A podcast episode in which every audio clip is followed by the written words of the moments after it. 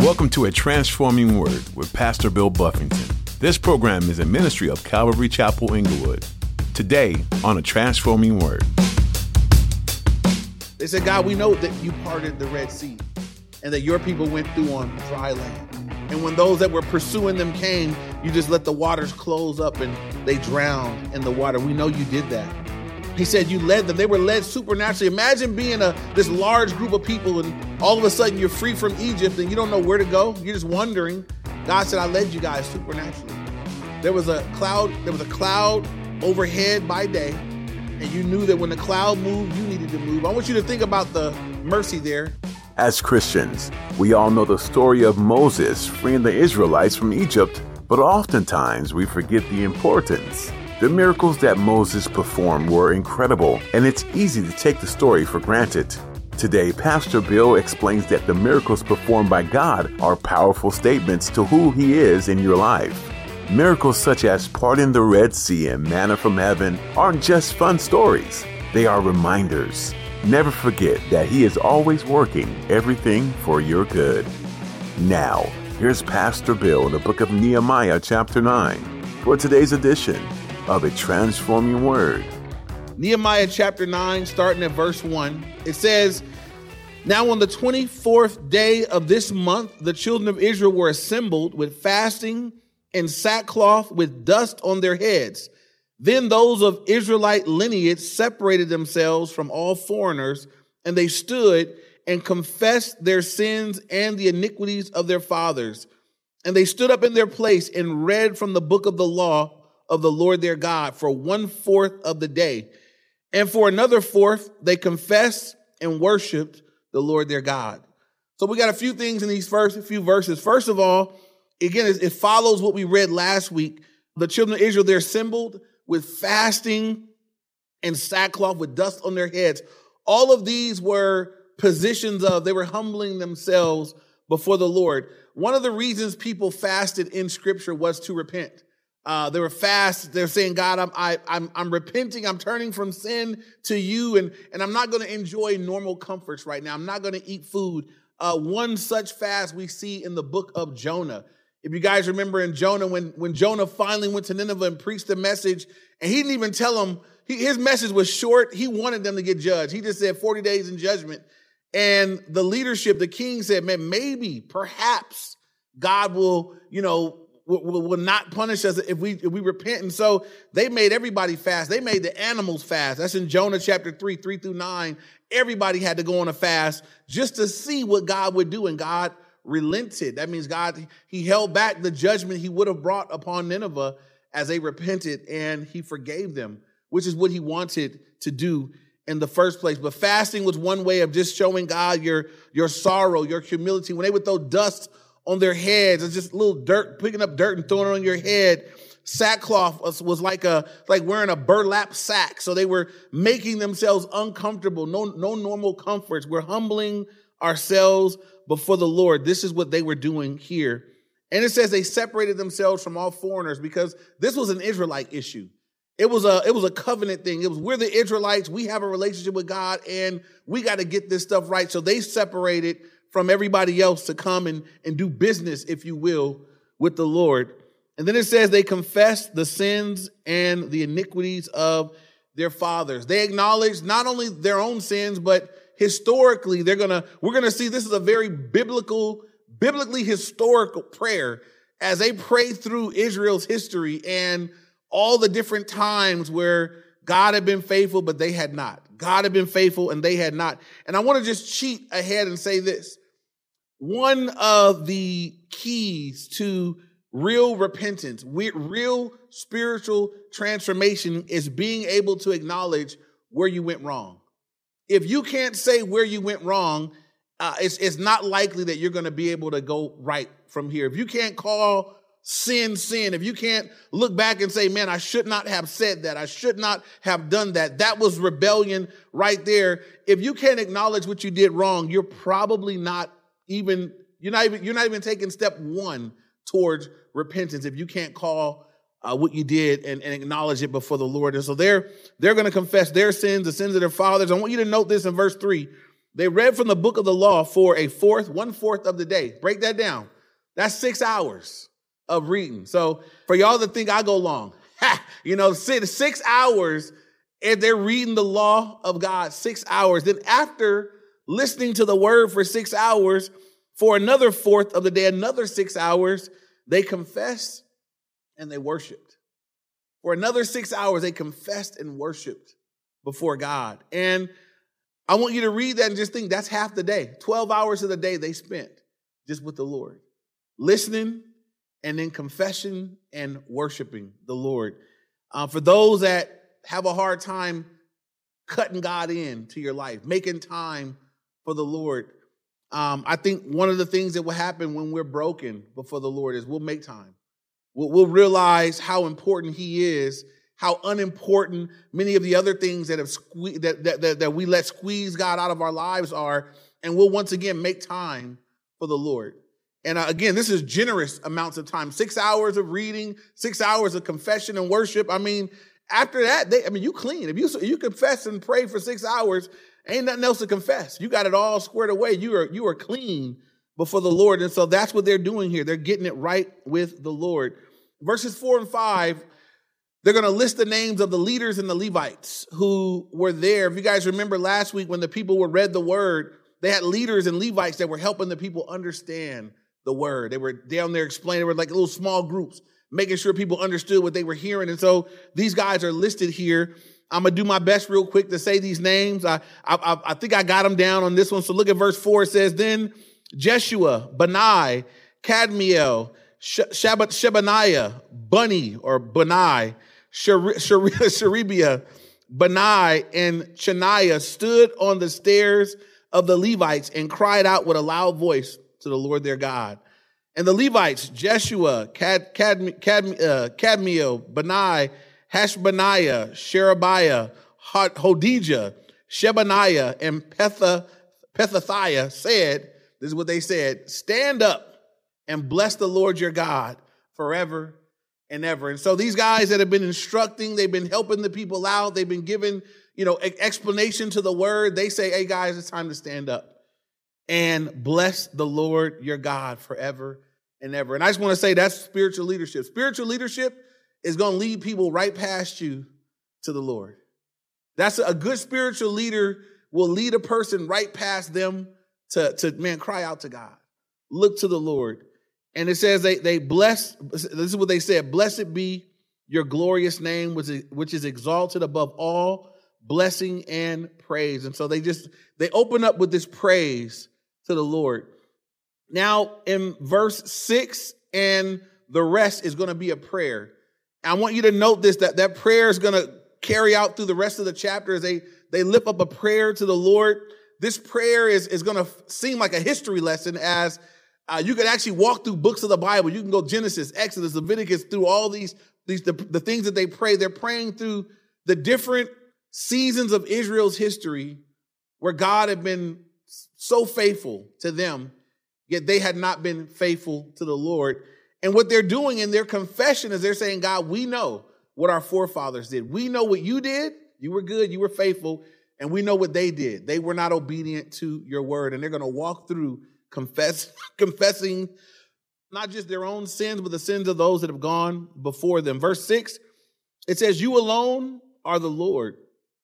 You have made heaven the heaven of heavens with all their hosts, the earth and everything on it, the seas and all that is in them, and you preserve them all. The host of heaven worships you.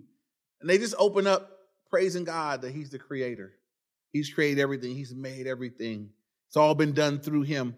And I, I want to just note that it's a great way to open. I think most prayer should open up with praise, just giving thanks before we ask for anything. Um, let's thank him for all that he's already done. For you can worship him for who he is, for what he's done. There's so many angles of how I can praise the Lord, how I can give thanks to him. You can spend some time praising him for who he is, just his character. You're the creator. You're a good God. You are merciful, just who you are. Then what you've done. God, you saved me. You died on the cross for me. When I wasn't thinking about you, you were thinking about me. You could just, you could just spend some time there worshiping him. You can then you can worship him and praise him for answered prayer and all the stuff he's already done before you even open up a request before the Lord. I would encourage that pattern for prayer. It does something for your own faith too, as you're reminded of how faithful He is. I, I can go to my requests with great faith in Him. And so uh, they open up just praising the Lord that He's so worthy and deserving of that. And now they begin verses uh, seven and eight. We're going to look at as they as they're praying, they're acknowledging the the error of Abraham and the covenant God made with him. And so, verse seven it says, "You are the Lord God who chose Abram and brought him out of Ur of the Chaldeans and gave him the name Abraham. You found his heart faithful before you and made a covenant with him." to give the land of the Canaanites, the Hittites, the Amorites, the Perizzites, the Jebusites, and the Girgashites, to give it to his descendants. You have performed your words, for you are righteous. They said, God, we know what you did with Abram, how you made him Abraham, how you made promises to him, and you made a covenant with him, and we know you kept your word. Everything you said you were going to do, you did it. You did give them victory over all them ites, the, the, the Hittites, the Amorites, the Jebusites, the Girgashites, and all the ites. You gave them victory over them like you said you would, um, because you're, you're, you're true to your words and you are righteous. Now, verses 9 through 12, as they are continuing their prayer, they're walking through the Exodus from Egypt and all that God did there. Look at verse 9.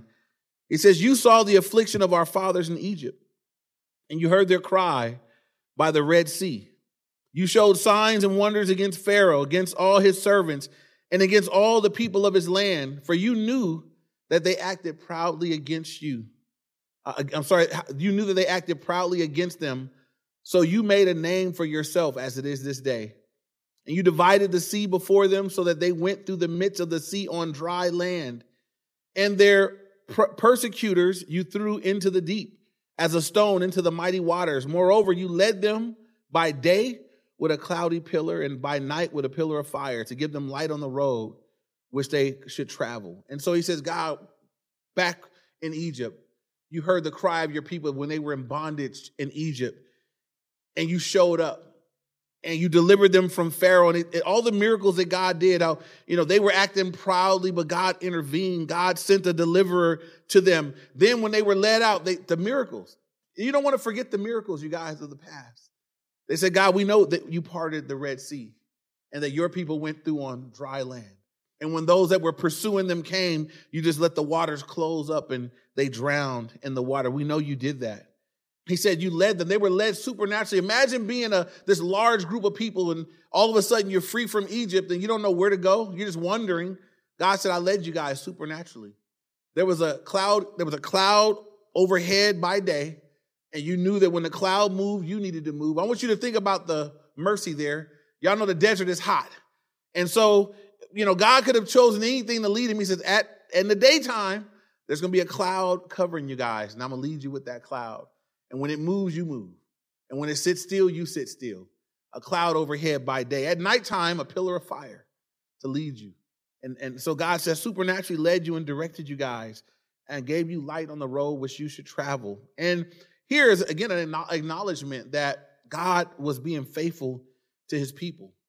He continues now in verse 13, 13 and 14.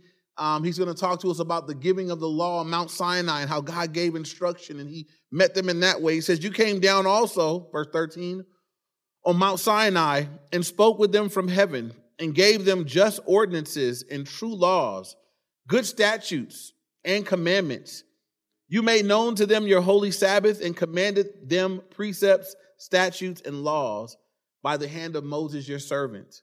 And you gave them bread from heaven for their hunger, and you brought them water out of the rock for their thirst, and told them to go in and possess the land which you had sworn to give them. So it says here, look, God came on Mount Sinai, if you guys remember those stories and it was supernatural. And he gave the law, he gave instruction. He told them, This is how to stay in relationship with me. I'll obey these things. Do what I tell you to do. He did this through the through the servant Moses. Then they said, Look, they were hungry. If you guys remember, they were always complaining. I, I read the stories of the Old Testament. I feel bad for Moses. Um, Moses was, was made a leader of all these people, and they were whining and complaining the whole time. They got taken out of Egypt and they were crying, wah, wah. you know, we, we had better food there. And, and, and, and Moses had to go before the Lord constantly to feed them, to get water for them. And God was merciful to that group. And he fed them supernaturally. He says, I gave you bread for your hunger from heaven. You guys know the story. It's the manna that God would provide every day a sufficient amount of manna. It would just fall down on the ground from heaven. It was available in the morning. They were to take just enough for the day. And God had made a provision that their need was met every single day. When they were in places where there was no water, God would instruct Moses and God would give them water out of the rock, supernatural provision of water for them. And he says, and, and, and he gave them, he was bringing them to the land which he had sworn to give to them. And I just want to, you know, as, as we highlight these things, we're going to get to in a little while their rebellion. But I want you just to hear that as they're praying, they're saying, God, we know it was, we know it wasn't you, it was us. You've been good. You led us out here. You delivered us there. You took us out of bondage here. You fed us there. God, you've been good. And I, I would just pause for a moment and ask you at home if you would rehearse your life and not what you've done, but what God's done. I think that we would find the same thing. God's track record is faithful. We haven't always been faithful. We maybe haven't always done the right things, but God has been faithful. God, God, God, God keeps his word. He does what he says he's going to do. He can be trusted. He should be worshiped. Um, all these things are, are just reminding us as we read through their history of who God is. And he's the same yesterday, today, and forever.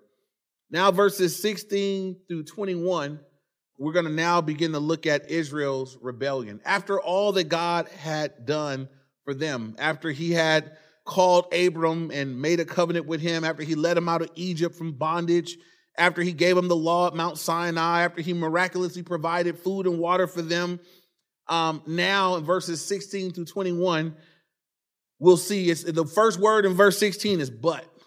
And that's always a transitional term. So We've been looking at the consistent faithfulness of God. God's done all these things. Now it says, but. And we know that there's a transition that happens in verse 16. It starts here. But they and our fathers acted proudly, hardened their necks, and did not heed your commandments. They refused to obey and were not mindful of your wonders that you did among them.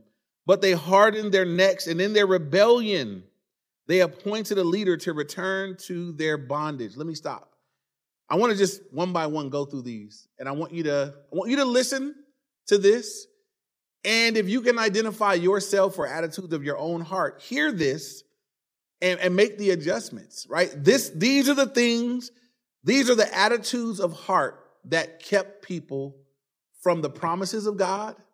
These are the attitudes of heart and the behaviors that kept people away from the good that God wanted to do for them. Number one, they acted proudly. Anybody listen, are you proud? Do you do what you want to do? I know God said, but I'm gonna do what I want. That's that's the idea of acting proudly is I'm not submitting. I'm gonna do my thing. Do you act proudly? That's what they did. That was the attitude of heart. Then it says they hardened their necks.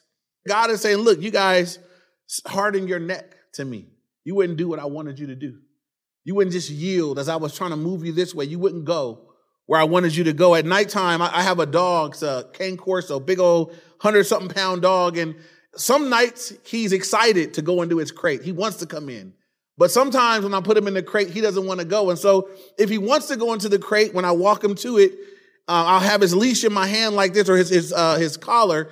He'll leave me to go into the crate when he wants to go. But when he doesn't, if I have his collar, when I get right to the door of the crate, he puts his front legs down and he tenses up, and I got to shove it in there. And, and that's what it is, just to harden your neck. Don't harden your neck to the Lord. Don't stiffen up. We want to yield to God, not resist him in any way. They hardened their necks. It says that they also, they did not com- heed your commandments. That means, God, I know what your word said do, but I'm not going to do it. I won't, I'm not going to heed your commandments. Verse 17, the fourth thing, they refused to obey. I'm not going, God, I'm not going to obey you. I refuse to obey. Imagine that to refuse to obey. Can I tell you, I talked to two people this week, And, and I, it's maybe the most frustrating thing as a pastor to talk to someone that says, I know what God's word says, and I know what I'm supposed to do. And I'm looking, I'm telling you straight up, I'm not going to do it right now. And I'm like, there's nothing else I can do for you. I, cause I'm not the Holy Ghost. I can't bring about conviction. Uh, I'm not God. I can't spank you, you know, but it's like, man, I'm, what do you do for the person that says, God, I know what your word says and I won't do it. I, I, there's nothing else to do but to step back and wait for the Lord to, to deal with them. And that's what happens here. They, they refuse to obey. It says, and they were not mindful of your wonders that you did among them. And, and the idea is that they forgot all the great things God had done for them. They weren't mindful. They didn't, they didn't keep it in their mind all the wonderful things God had done. Don't miss that. This is part of what went wrong is they weren't mindful of what God had done. We need to be mindful of the things that God has done in the past, the answered prayers, the deliverance, the mercy, the faithfulness, the prayers that you pray. God, please, if you just do this, and He did it. Don't forget that. Don't forget when you cried out and He heard you. Don't forget when you pleaded and the Lord listened. Don't forget when you sought Him and He responded. Be mindful of His wonders. Don't be forgetful of His wonders. Then it says, but they hardened their neck, and in their rebellion, they appointed a leader to return to their bondage. You guys taking notes in Numbers 14, verse 4. Um, they were sick of Moses, and they said, Man, get, get, get somebody else. We want, we want the leeks and onions. Get somebody to take us back to Egypt. And they literally were looking for a leader to take them back. God, we don't want to be here where you brought us. We want to go. Imagine wanting to go back to where they were slaves. Imagine, I mean, I, I can't even fathom that, that, that they would, that they would, that they meant it. We want to go back to where they were whipping us, where we were slaves, baking bricks in the hot sun. We want to go back there. And they were looking for a leader to take them to do that. Then it says, I want you to note the next but, right? Look at the end of verse, toward the end of verse 17. It says, But you are God, ready to pardon, gracious and merciful slow to anger, abundant in kindness, and did not forsake them. For those that like to say, man, the God of the Old Testament was so harsh, you know, just always, you know, burning up folk and fire and brimstone. I want you to hear this right here. It says, but you are God. This is, this is the God of the Bible, the God of the Old Testament and the New Testament. Said you were ready to pardon. God was ready to pardon them.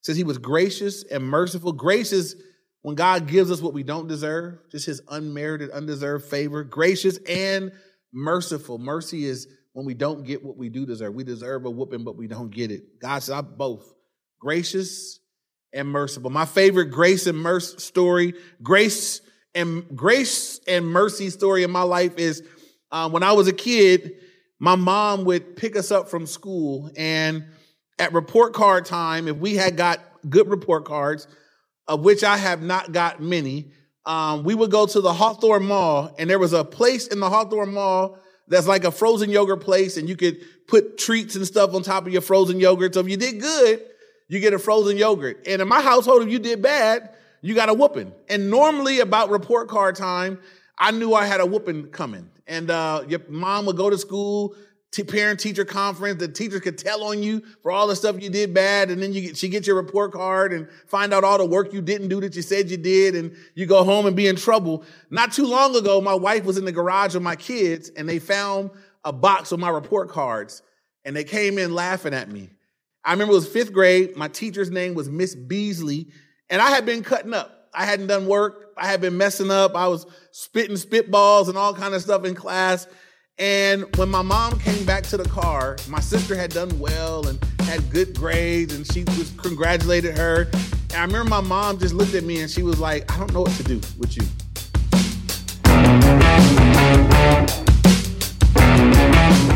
Thank you for joining us here today on A Transforming Word with Pastor Bill Buffington. Pastor Bill is making his way through the fascinating book of Nehemiah. Nehemiah's purpose was to make sure the walls and gates of Jerusalem were built, a project that required considerable resources. But in this book, we see that resources are never a problem for God. When Nehemiah talked to the king, he not only gave him permission to go build the wall, but he sent him loaded down with all the resources he would need to finish the work. If God can do that with a pagan king, imagine what he can do with your willing heart. A Transforming Word is a ministry out of Calvary Chapel Inglewood, and we have a question for you. Would you like to be a part of what God is doing through this great ministry? Do you want to be a part of God's Word going out into the world? One way you can do that is through praying for us. We need all the prayer we can get, but we'd also like to offer you the opportunity to partner with us financially. Here's what you need to do. Head over to calvaryinglewood.org to give online or download our mobile app to give that way. Once again, that website is calvaryinglewood.org and you'll find a link to our mobile app right there as well. While you're there, check out the other resources we have to offer you, like archived messages, or you can follow along with our daily Bible reading plan. And with that, it's time to say goodbye for now. We'll see you here again next time with more from Nehemiah on a transforming word.